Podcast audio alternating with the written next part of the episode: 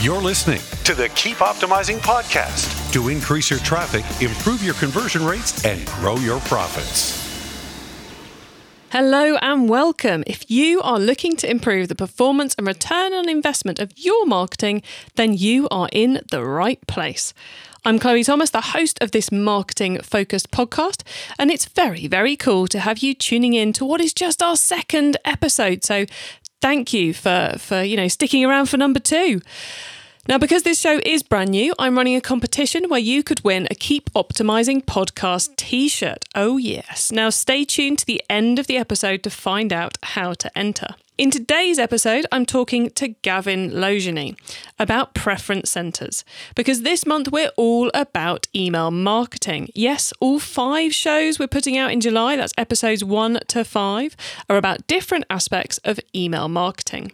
In today's episode, we're talking about a topic that I know a lot of marketers struggle to work out how to really use effectively. Given how rich it can make our segmentation and therefore increase our sales, we really need to know how to use preference centers better. And that's what Gavin's here to help with. We're just about to meet Gavin, but before we do, please do check out the sponsors.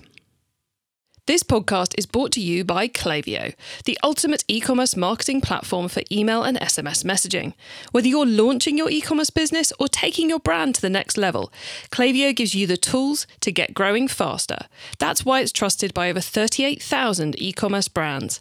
Build your contact list, send emails that pop, and create marketing moments that build valuable customer relationships over any distance.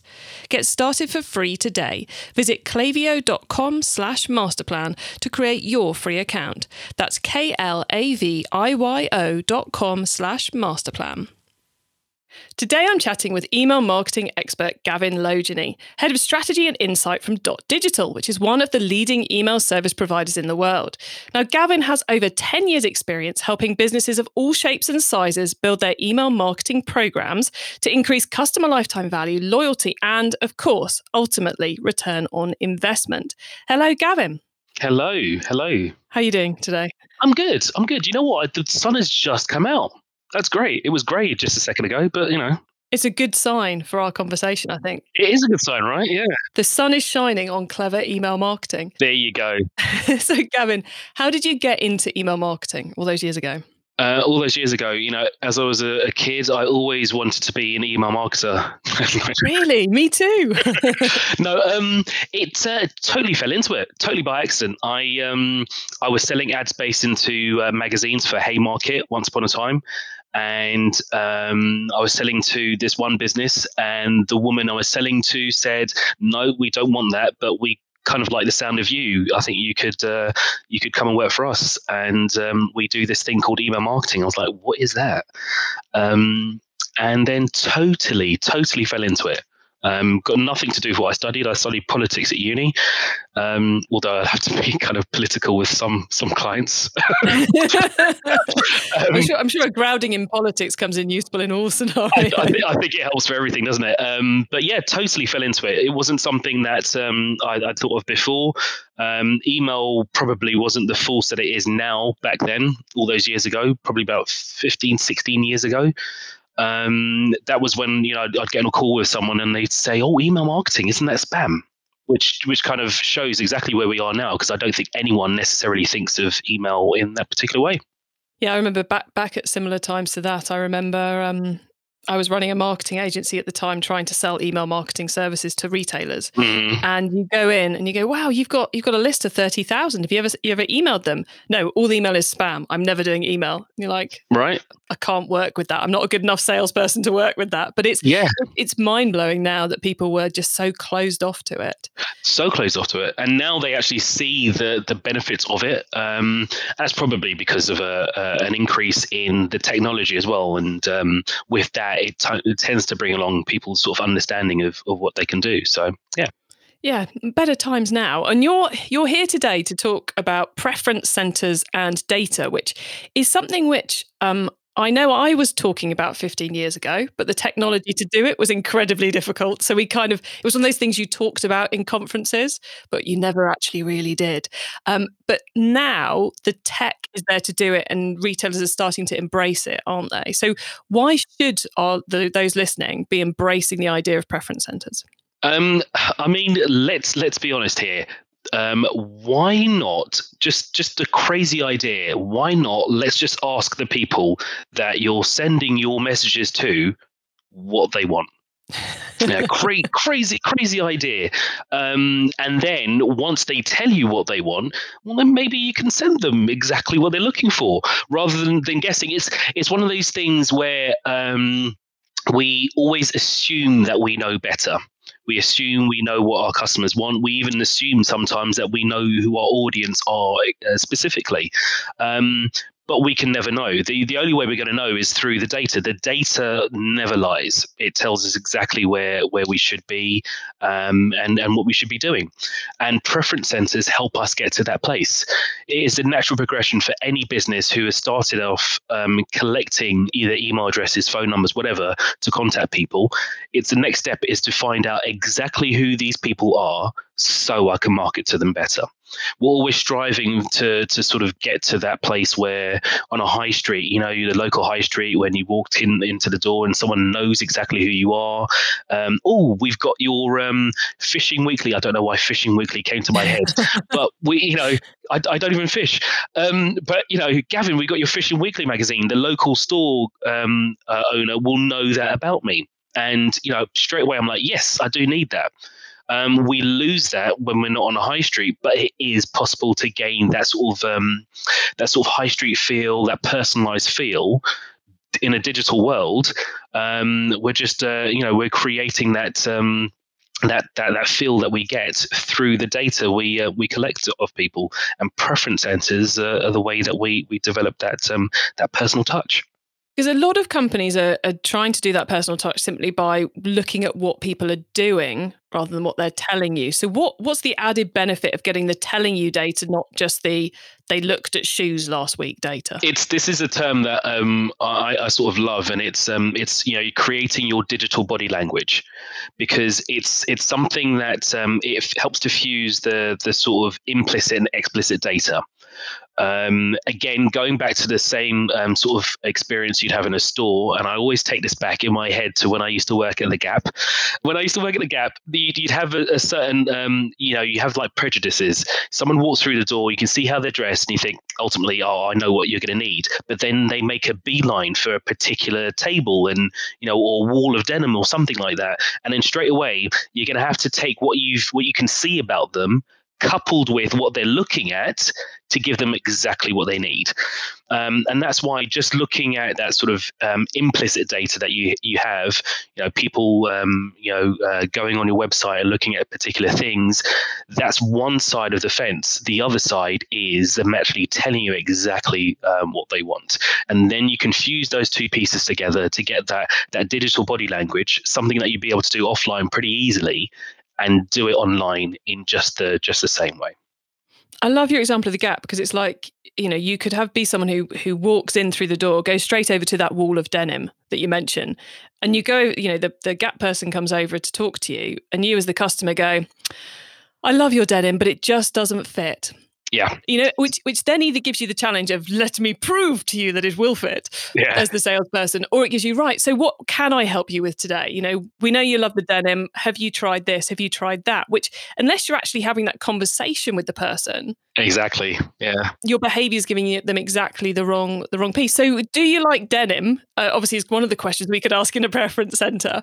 But you know, is it is a preference center these days? Questions like, do you want emails weekly, or is it what products are you interested in, or is it do you want the sale and other emails?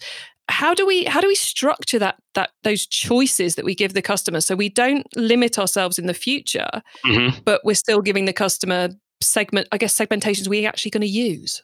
Yeah, yeah. There's so so much in that that question because one of the main things you've got to ask yourself is, what am I willing to offer? Um, I spoke about this with someone just yesterday, in fact, um, talking about uh, cadence. You know, um, should I be putting in a preference center how often I'm going to send emails to people? Well, that gives you an instant issue because let's say I'm going to send five emails a month let's let's say that for argument's sake. That means every time um, i send out an email i'm going to have to tick off a, a, box for you chloe. You've said you've said five emails you want to get a month. I'm going to have to say okay i've sent three already. I've got another two um, that i can send you but i've got another five that i want to send this month. How many of those should i send to you? Um, that makes it so difficult because you can never never make a decision for that person what i should be sending and actually, cus- customers aren't, they're not really thinking in terms of, yeah, I'm willing to get two emails from you a month. What they really want is two good emails from you a month. And to be honest, if you sent them three good emails, then they're not going to go, oh, oh, I'm not going to read the third one because I told you you're only allowed to send me two. Well, what defines a good email, right? Um, you can't you can't make that decision. Um, you leave it to them. So if you if you give them uh, options on I don't know promotions, um, you know specific uh, information about particular uh, products, uh, nuances, whatever, um, and then maybe um, events. Oh God, events yeah, interesting idea. Anyway, so those those those three things you give them those options, and they tell you they want to hear about all three. Well, then it's up to you then to deliver good um, content for each of those um, each of those categories, and then give it to them. Um, it's the, the, same old experience we used to say. Um, you know, there's three things I want to. Uh, I owe you some money. There's an event I want to tell you about as well, and it's your birthday. Um, well, I don't want to give you the money because mm, give you cash. Um, yeah. um, it's your birthday and there's an event later. Uh, I can't speak to you about those two things. I can only choose one of those. Well, what's going to be best for you? Well, actually, you're going to want to know about all of those three things. Um, so if I give you the chance to to um, be told that, then I know exactly what to deliver to you. So for a successful preference center then we're we're looking to ask to enable the customer to answer questions but that we're actually able to deliver on and that don't cause us a, a massive headache yeah but I'm also getting the sense it's a less is more. So, you know, those ridiculous, I say ridiculous, those preference pages, I shall not lead the witness, um, those, those preference pages you get that take up the whole of a large desktop screen with endless boxes you can tick, that's not where we want to start with our preference center. That's the key thing you just said there. We want to start with it um, I, I, say you know you can you always always be testing uh, and develop that preference center. Don't think whatever you start off with has to be what you remain with in you know two years time, whatever. You, you know you can develop it and change bits and pieces and add uh, add along the way but it's um, it's where you want to start. Ask those specific things um, that is going to be helpful to you and to the to the customer as well. It's just like when you're collecting uh, data in the first first instance, you don't want to ask too many questions of that person because they'll switch off. Um, but if you ask the the um, the you know the nitty gritty, the the bits and pieces that are actually going to help both of you, then that's that's fine. But also, if they don't fill out bits and pieces, um, that could be a leading question to you as well. So if you ask, you know, you've got like six questions on your preference center, but you find that only people are are answering three of those. Well, it might mean that those other three mean nothing at all. So maybe that's a point for you to to get rid of those and and simplify even more. You uh, you bring an interesting point into there, Gavin, which is you said um, when someone signs up, you might only ask them X, Y, and Z. So, at which point do we give someone the preference center, and and I guess do we give it them all in one go? um, well, uh, let me cop out on this one and say test it. uh, always, always test it. Always test it. That's that's the one thing you need to do. But um, what I would say is as to when to expose them to the preference center, it should be almost straight away. So you uh, you get them to sign up. Um, whether or not you're going to do double opt in is a, is up to you. Um, so you get them to sign up, um, and then within the welcome program, the nursery program, whatever you want to call it, you have a link to it there you say you say you know this is what we're all about um, you know to, to to bring you into our world. But actually in the same way we want to know more about you as well. Um, so tell us more about you and this is where you can tell us more about you in the preference center. I think if you leave it any later than that um, you you lose that sort of connection with people um, and you might not get them to, to fill out the preference center but that's not to say that it shouldn't always be there in your campaign. I think uh, if you're sending out your, your you know your regular comms in the footer, it should be there all the time. Um, you know, if you can make space for it, the real estate in the top of the, the page as well, great. Um, I think it's always there. The, the greatest examples I've seen are, are ones that um, within your email campaign, you can actually see your preferences um, there. Um, so if you do want to change it, you can see it straight away in your campaign. You can click on it and then then go to the to the next step. Nice. And um, you said about uh, we have someone they sign up on the website, so they give us their email address, they start getting the welcome or the nursery campaign to tell them about the brand, and at that point you give them a link back to the preference center, so it's kind of an optional, not a forced part of the funnel. Oh yeah. So they can ignore it if they want to. We're not. Yeah. So we, you wouldn't recommend doing a email sign up and you fill in your details and then the next page you land on is a preference center well this, this is this is the, the the case for testing um, so you can see then at that point in time whether or not the the next step should be should be open for them to to start filling out um, a preference center.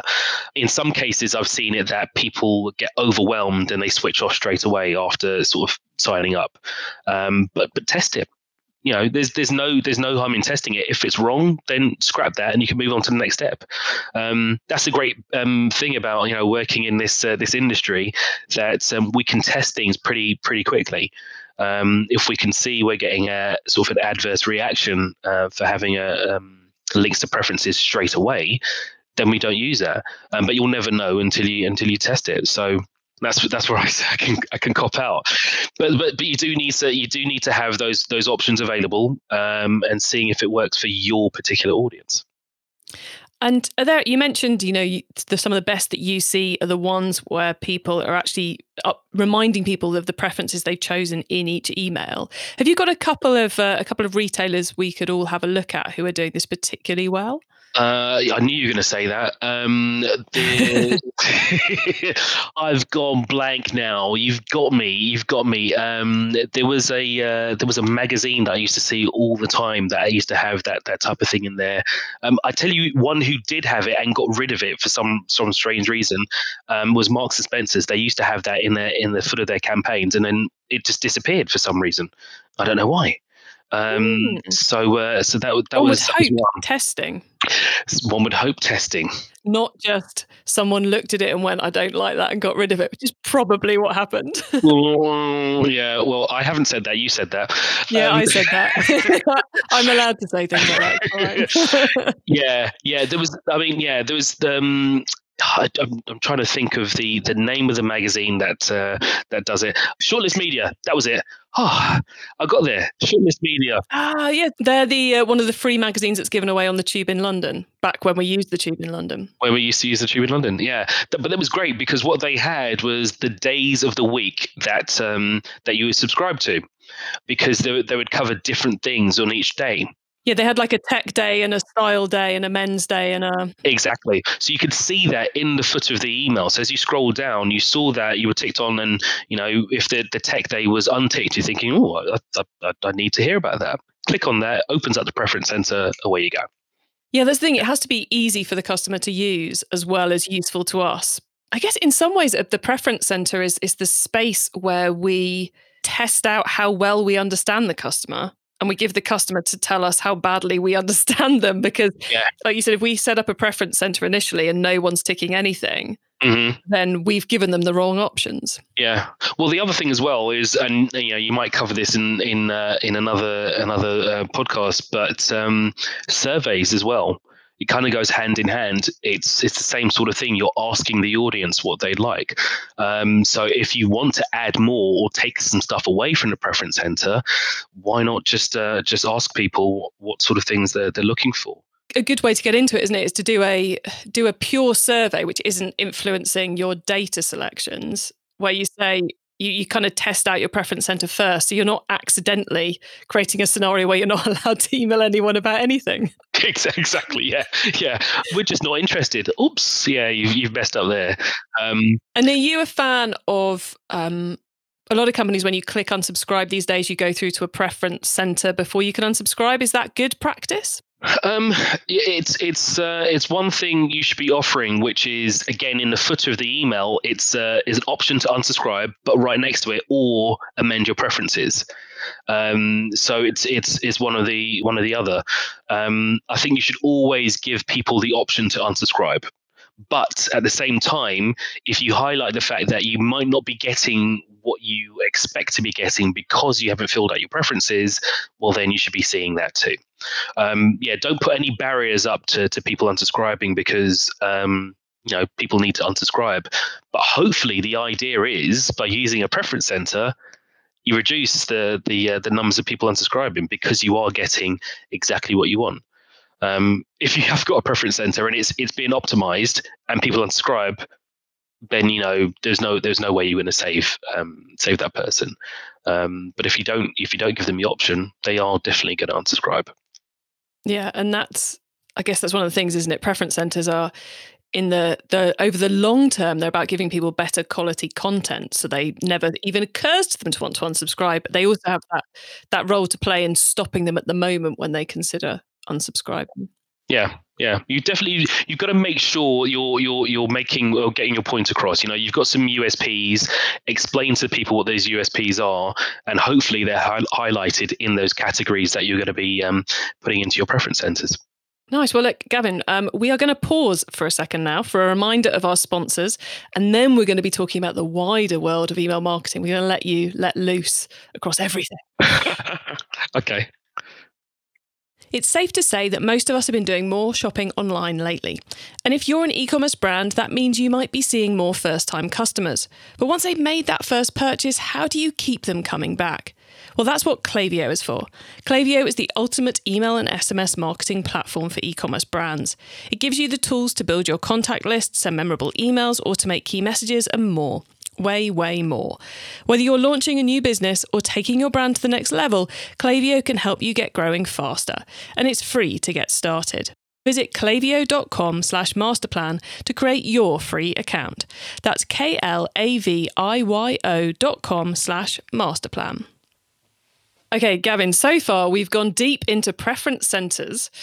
But now you get to wow us with your insider knowledge about the whole of email marketing. So, for the following questions, your answer can be anything to do with email marketing, which of course does include preference centers. So, you can still mention preference centers. Okay, limber up. Okay.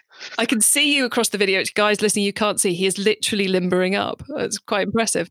Gavin, you ready? You finished limbering? I think, yeah, I think I'm okay. Yeah, all right. Okay. Cool. Let's start with the email marketing newbie advice. If we've inspired someone to take their first step with email marketing today, what do they need to know to give themselves the best chance of success? Um, to give yourself the best chance of success is um, fill the funnel. Um, make sure it's easy for people to sign up to receive your emails in the first instance. After that, yeah, it's it's it's uh, it's open to you exactly what next steps to take. But if you don't make it easy for people to sign up, whether it's online or offline, do you remember offline? Um, whether it's online or offline, um, make it easy for them to sign up on your website, um, uh, in your stores. Um, you know, SMS sign up as well if you've, if you've got that functionality. Make it easy for people to join your mailing list. Excellent. Okay, now then, once you've started, of course, um, you've got to keep optimizing. So, what's your favorite way to improve email marketing performance? Um, split testing. It's, it's, it's, it's easy, um, only because um, again, as I said earlier, everyone always assumes they know best. Okay, let's take a subject line for example. Um, I'm trying to uh, get more opens because uh, more opens should lead to more clicks. More clicks should lead to more traffic. More traffic uh, conversions, right? So I'm going to optimize my um, my subject lines, and I think this is going to going to be great okay, cool. But all you're doing is you're hypothesizing, right? So you need to take that hypothesis and, and give yourself some sort of control and a, and a change to whatever the control usually is and test it out. But give yourself time to get results back properly. Um, don't just test for an hour. You know, test for a good three or four hours to, to make sure um, that um, that change is bedded in, and then you can send to the remainder of the database. But that's not where it ends, right? You know, people do one test and go, I cracked it. That's it. That's what works for me. no, continue testing and give yourself time to test. Um, the one thing that um, is going to be um, really um, helpful to you here is getting yourself a bit of technology, digital, um, bit of technology um, that is going to make it easier for you because. testing isn't isn't uh, rocket science, but it's time consuming and that will chop into your your bottom line and ROI, which is why you're doing it in the first place. So yeah, anyone out there who's still on a system which doesn't make split testing easy needs to uh, to move. You you need to straight away. Yeah. And uh, we should also say, whilst we're talking about split testing, we should say that you should be looking at the financial result of the split test, not the opens or the clicks.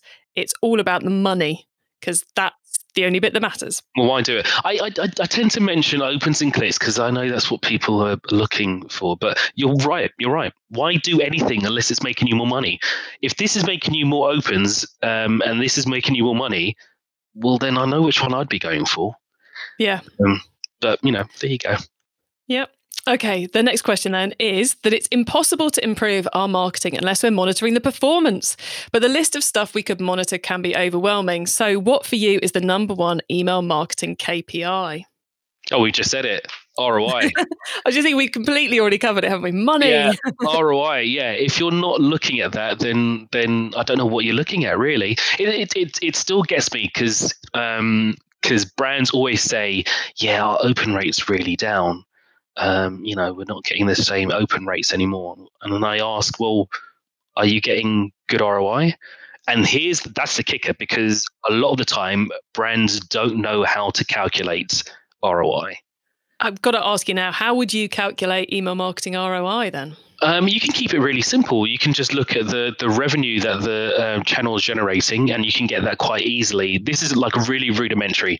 You can get the the revenue that's being generated on um, on Google Analytics or something, and then you can look at um, the number of people you're sending to, um, and just do a, a, quick a quick equation um, based on that.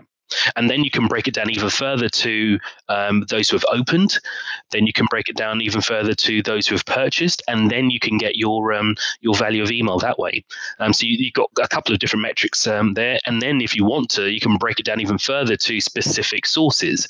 So it could even be that um, email addresses that I've collected offline versus online, or um, in a pop up versus in the footer of the page, or some third party uh, work that we've done with uh, another business, like a, a, collaboration or a competition, and then you could start to, to break it down by that. But those are very um, sort of simple, rudimentary um, equations that can that can give you ROI.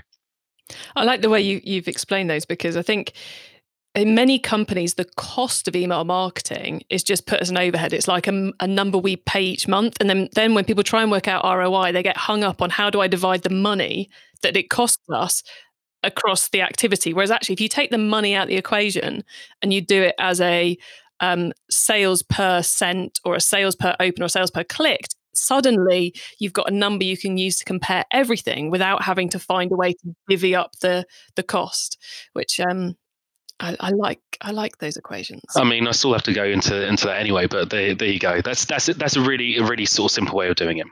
But that's the thing, isn't it? Is that sometimes you just need the simple equation because you can get hung up on the complex one, and and then you don't make any decisions.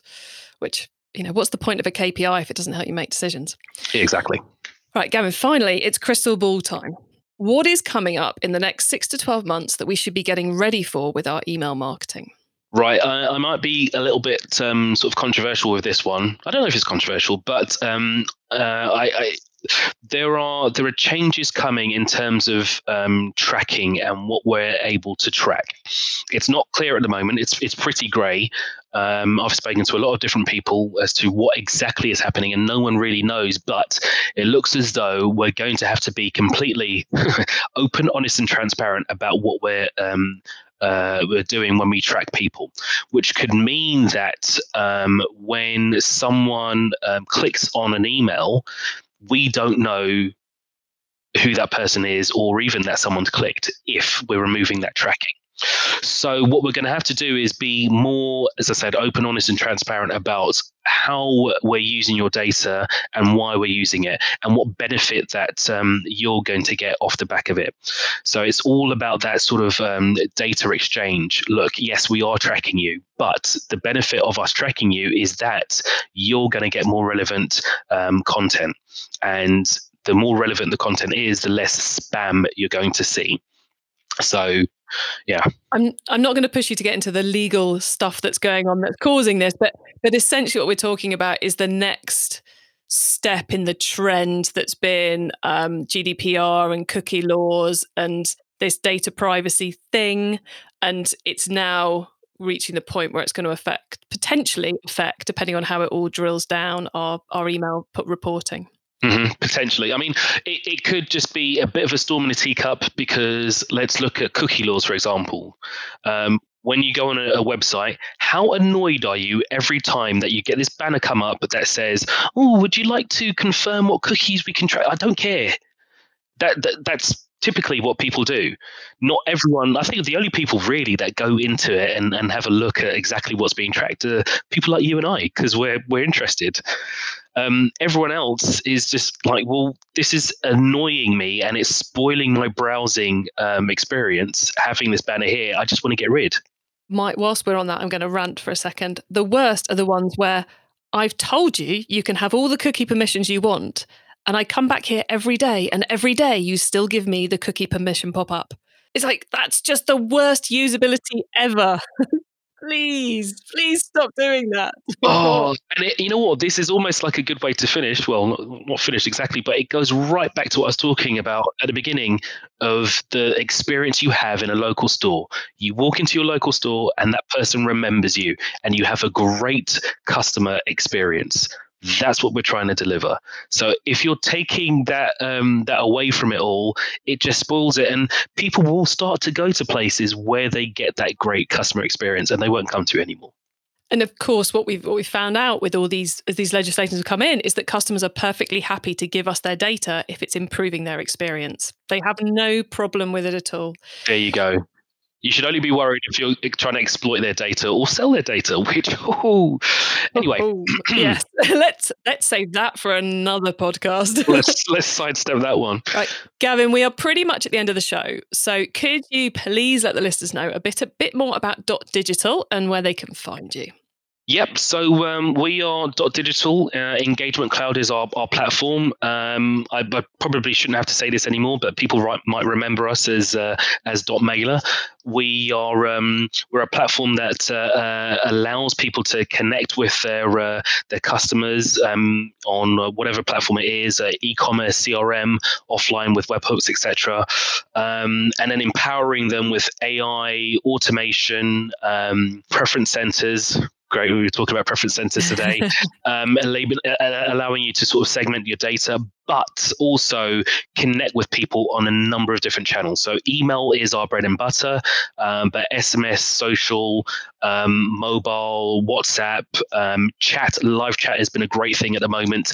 Um, but we, you know, we uh, allow people to connect with their customers on a number of different channels. Um, and I think that's another thing to add to a preference center as well is what channel you'd like to be contacted on.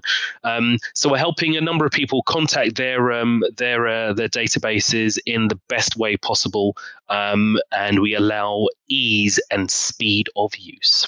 Cool, and I believe you got an offer for the listeners as well. Yes, so not not a, specific offer um, necessarily, but if you go through to our, our website, um, uh, uh, .digital.com forward slash pages forward slash offers, um, you'll be able to get um, offers there, and um, and yeah, you'll be able to to get the best thing for you.